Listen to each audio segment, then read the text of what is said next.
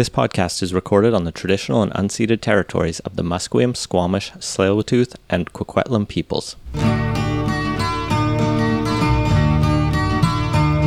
I've walked your busy cities and seen your country towns. I've seen your golden sunset when evening rolls around. I've watched your dancing moonbeams upon your silver sand. To me, you're a heaven of land.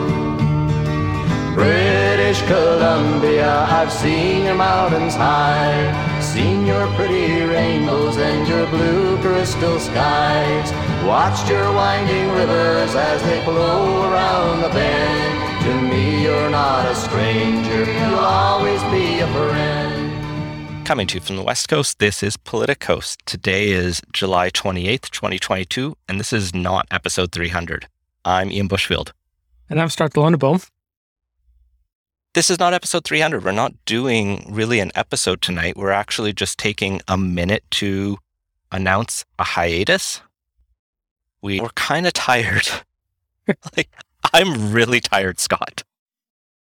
Yeah, you have uh, two young kids and uh, another podcast that is going to be hitting its uh, peak season as the municipal elections draw to draw to close, come up, I guess. And yeah, my my professional situation's a bit up in the air as my company that I work for is kind of undergoing some pretty significant changes at the moment. So both of our lives are kind of taking precedence. And it's a end of the summer and a slow period in the year and all in it's we've put a good solid kind of 300 in a row and a month or two break is is in the cards. Yeah, the plan is to reassess around Labor Day, see how things are going in our lives, in politics generally. Like, you look around and there's a bunch of leadership races that should be interesting, but it seems like David Eby going to win, so there's not a lot interesting there. Pierre Poilievre is almost guaranteed going to win there, and apparently Elizabeth May is going to win. So, not even the federal Green leadership is interesting at this point, other than the fact it is a repeat and everything old is new again. We do reserve the right to drop random bonus episodes, interviews if something comes up. Perhaps if we talk to a future premier of the province or something else like that, or government dissolves and there's some need for an emergency podcast, we're not taking the feed offline. We will pause the Patreon. So thank you, supporters, but we will let you hold on to your pocket money for a month or two while we're not regularly broadcasting. But otherwise, yeah, it's just going to be a little bit of a break.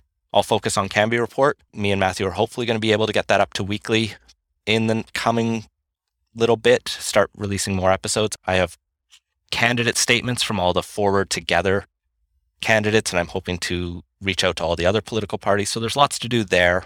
That'll be plenty of fun for anyone in Metro Vancouver or anyone outside Metro Vancouver who just likes the quirky politics of this region.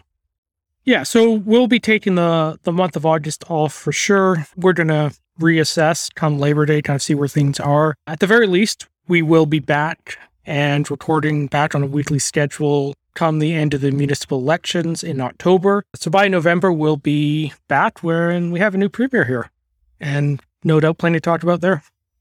Well, he's coming in in December, unless I guess it is a coronation, then they might not go all the way till December. Unclear. We'll figure that out. We have lots of time.